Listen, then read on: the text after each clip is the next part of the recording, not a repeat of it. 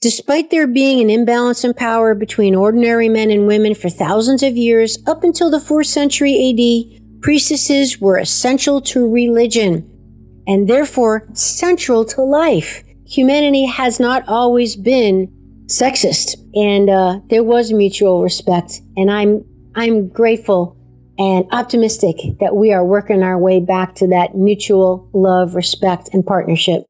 In today's busy world, how can we find the inspiration, knowledge, and energy to live a healthy and empowered life? If we balance and harmonize our mind, exercise our body, live according to the laws of nature, and connect to spirit, can we find a way to heal, become our authentic self, and live our purpose with love?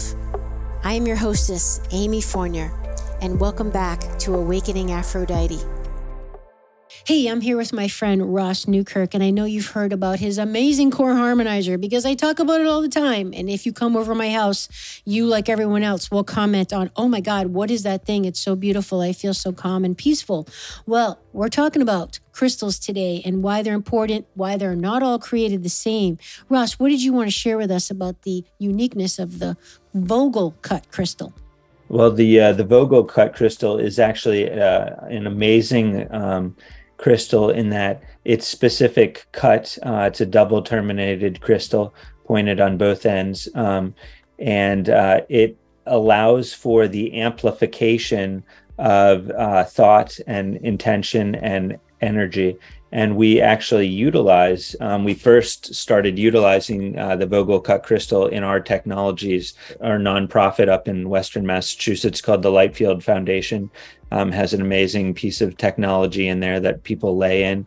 Um, uh, that's uh, um, a sphere, uh, uh Merkaba, and uh, cube that you lay in, and we use Vogel cut crystals in that, as well as in the core harmonizer and our Cohere meditation mat and quantum flow unit. So we actually first started utilizing these. Um, crystals in our technologies and then started offering them as well to uh, to people um, for their own work. Energy healers love using uh, Vogel cut crystals as they can be used for inputting energy uh, into you know a client and and situation, but also extracting as well. They actually resonate and vibrate um, uh, with the frequency of water, and being that we're mostly made up of water, they're uh, the wonderful wonderful tool for that. Such a precision cut. They, they I can't believe they're handmade. They're just like uh, mathematically, geometrically perfect, super powerful. That's why I'm so grateful that I found Ross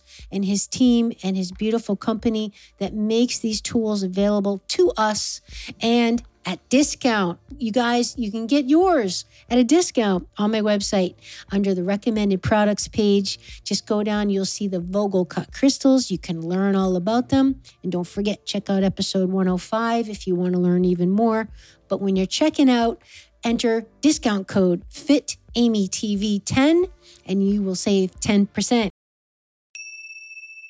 Welcome back to Awakening Aphrodite.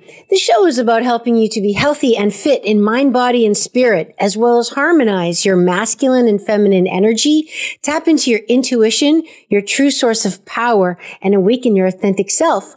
My name is Amy Fournier, and I'm thrilled to have you here with me today because today's Fast Friday is a little extra bonus episode that we put out every other week for you guys in addition to our regular Tuesday morning episodes. And they're just little blurbs from me that I come across something that inspires me or that I think is interesting or educational or helpful or fun or whatever. And we just like to share it with you because God knows we all need a little bit of extra support and motivation and encouragement sometimes, right? Well, today's show is going to be about the ancient priestesshood. We're going to learn a little bit about the spiritual history of women because I don't know about you, but I grew up Catholic and I was taught certain things about religion, spirituality, gender, and God and uh, nature and all these different things that, well, let's just say it was a certain point of view. And in my studies, I cannot believe how much that I have found of well, you know the saying, history is his story, H I S, history, his story. And there's a complete void of feminine spirituality, feminine authority, feminine intuitiveness, feminine uh, participation, feminine respect in a lot of these religions. And I'm here to tell you that it just wasn't so back in the day. This is a recent thing, sadly so.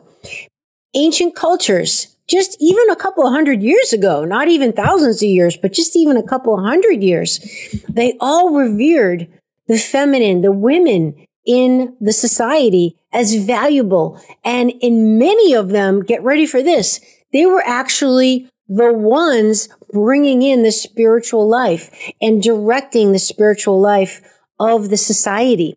They were the ones that had the direct downloads. They were the priestesses, as in they were the leaders. It wasn't the men. And look, it's not that there's anything wrong with the men, they weren't capable or any, they were incompetent. It's nothing like that. We love men. I say that all the time.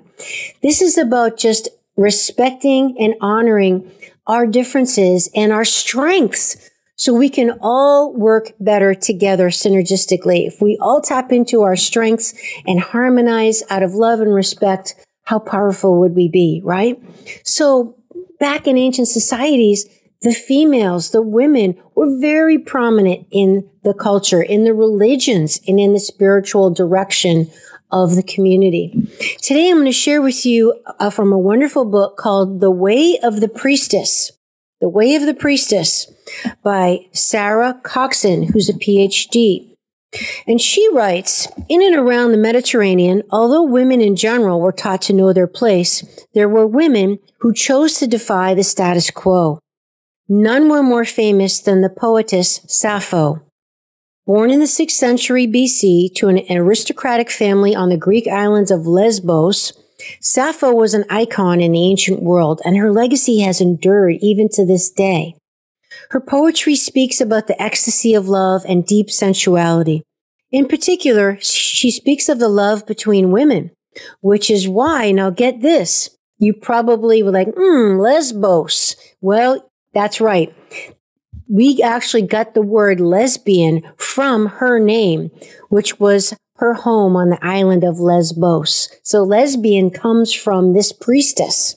Sappho is an enigma of the ancient world, particularly because what remains of her poetry is fragmentary.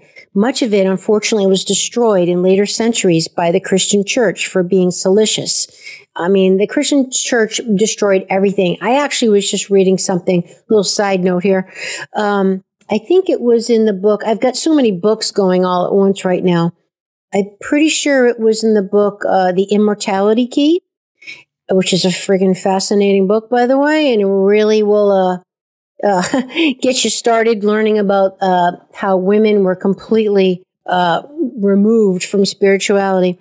But that book actually talks about scholars and historians now view only 1% of the recorded history of theology and religions is actually retained, meaning we lost, they're approximating 99% of all the records of history of other cultures, of their religious and spiritual practices were basically destroyed on purpose by, well, I hate to say it, but most of it was Catholicism coming through and calling everybody pagans and that we all had to convert to their beliefs. And they destroyed everything. They destroyed temples. They destroyed, they destroyed, they, tur- they, they burnt down whole temples with books and libraries, burnt them to the ground, museums, statues, all records, not to mention all the people they murdered.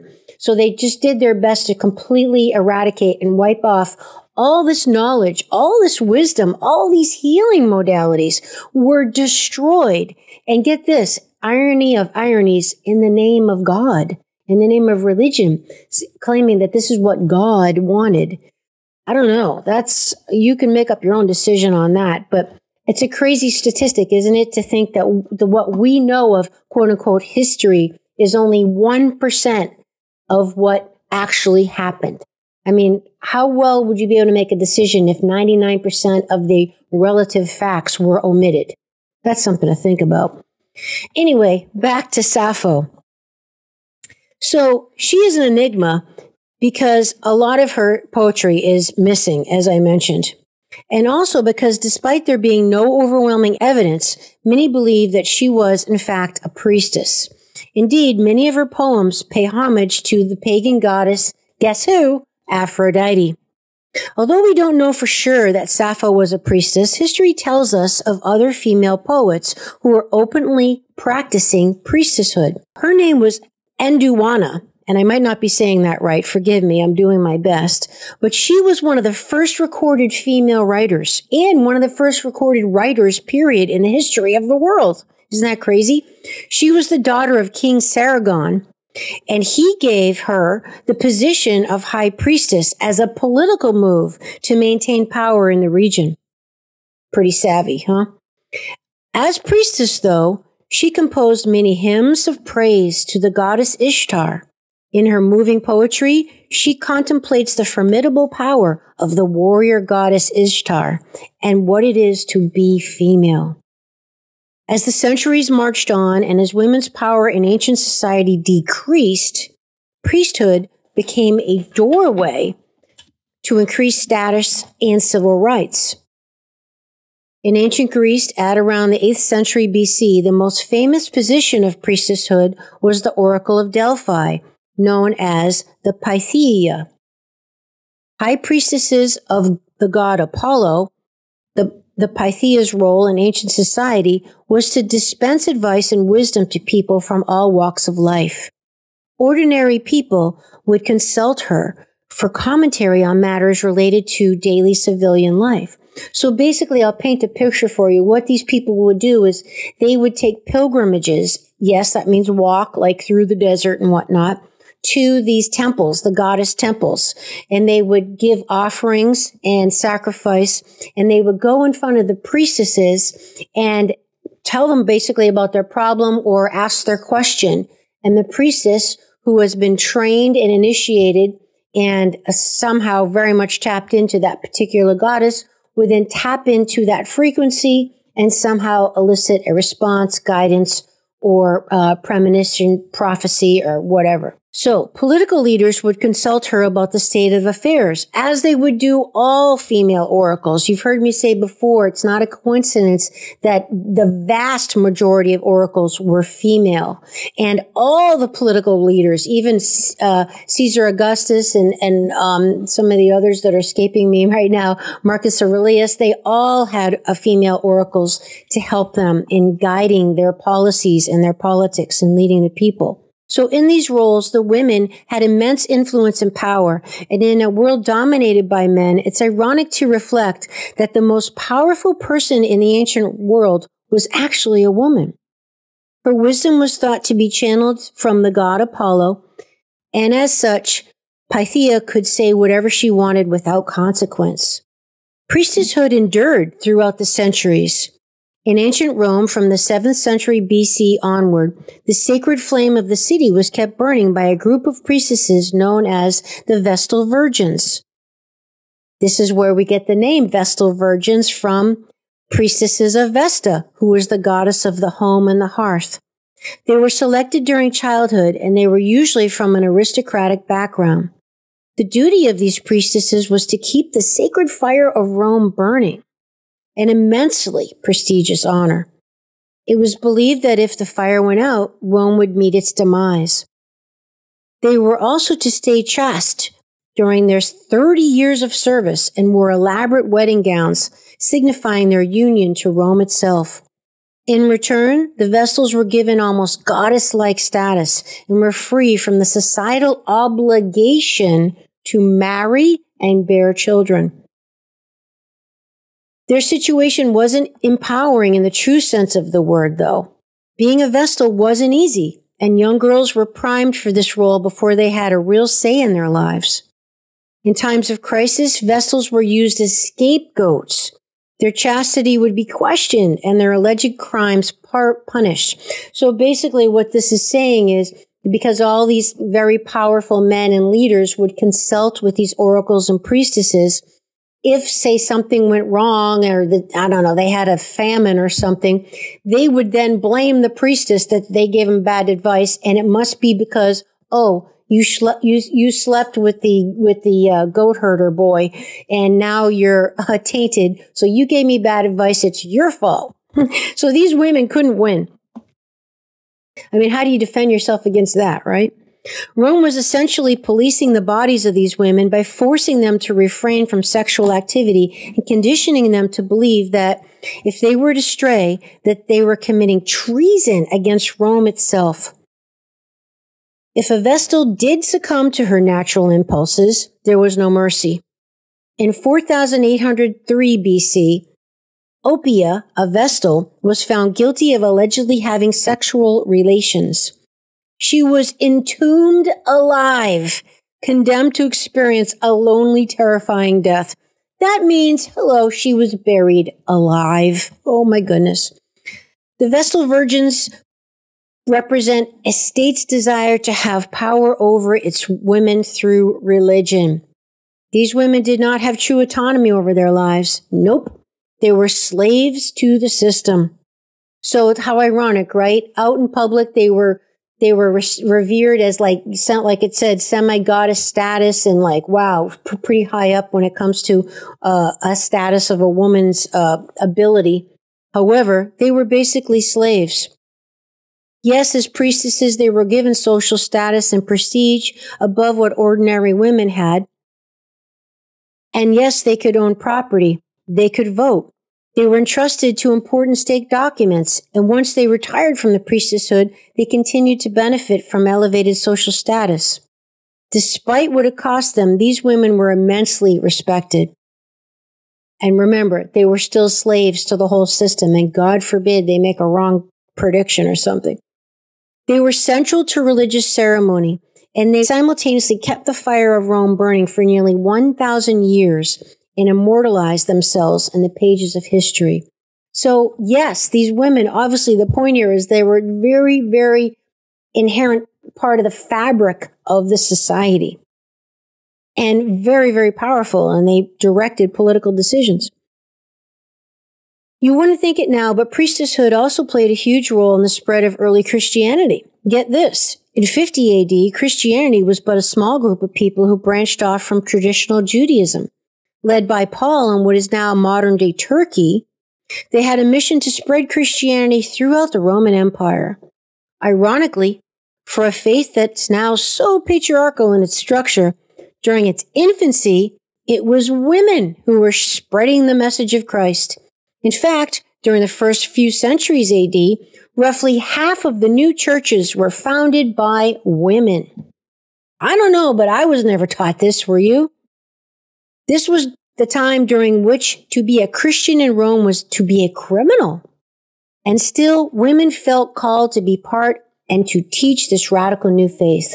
So there you go. There's a true warrior goddess, someone who is putting her feet where her values are and her money where her mouth is and putting it all on the line for what she believes. Got to respect that. That's a true heroine.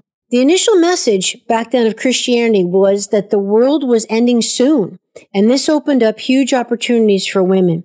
Their primal social responsibility as women was to bear children, but now there was no need.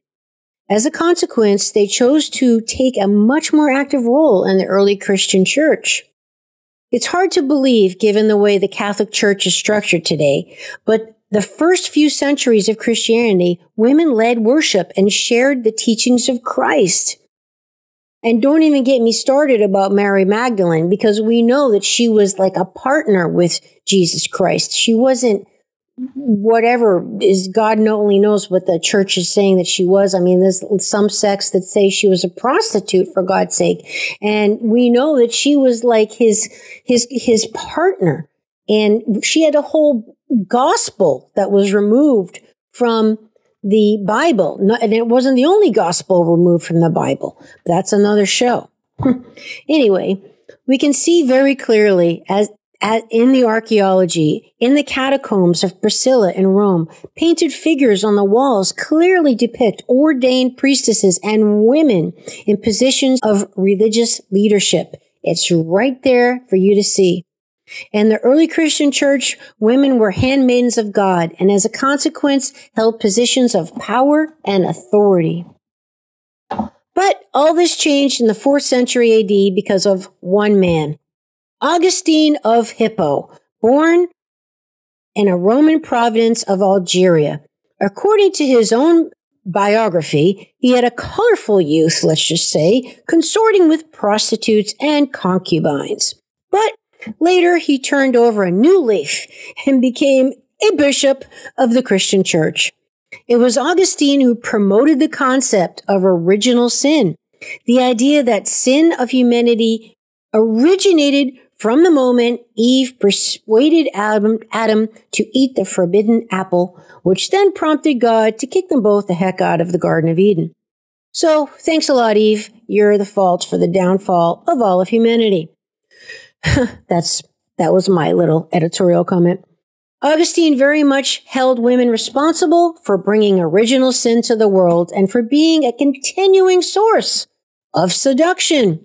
I mean, this is almost comical, right? Wow, this is wow. I can't even believe this was the basis for so much religion. He also taught that pleasurable sex was despicable and dirty. What a guy. Augustine's anti women narrative was the straw that broke the camel's back for women's role with the, with the Christian church.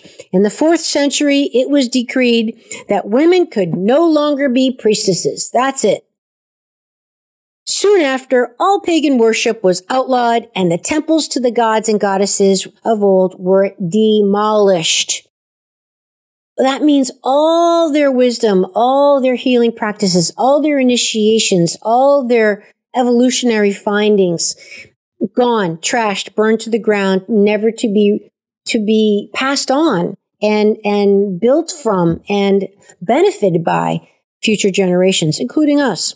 As a consequence, the feminine and the role of women in religious worship were completely obliterated. Christianity had initially opened up portals to women to embody their priestesshood and live their divine purpose, but within a few centuries, this had been stripped away. And I'll add, it's never been added back since. we think we're so modern and and sophisticated, but mm, nope.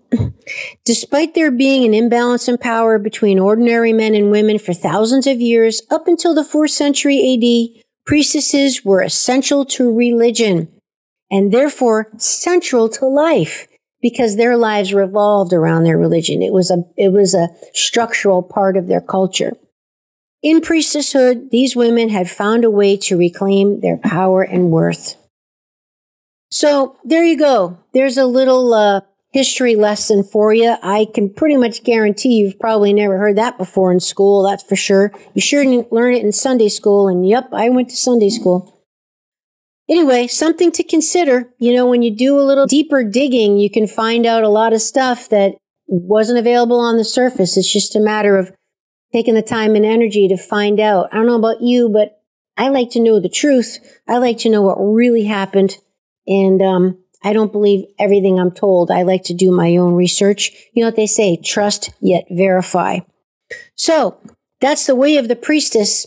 Give you a little history and uh, hopefully a little bit of confidence in your ability and uh, how humanity has not always been sexist, basically. And uh, there was mutual respect. And I'm I'm grateful and optimistic that we are working our way back to that mutual love, respect, and partnership.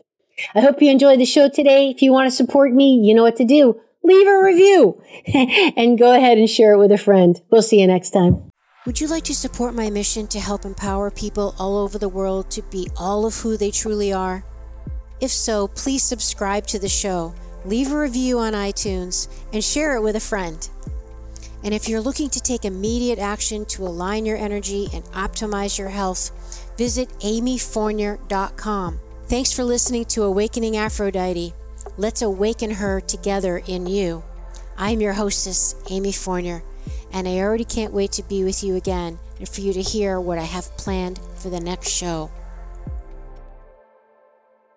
Thanks for listening to Awakening Aphrodite with Amy Fournier.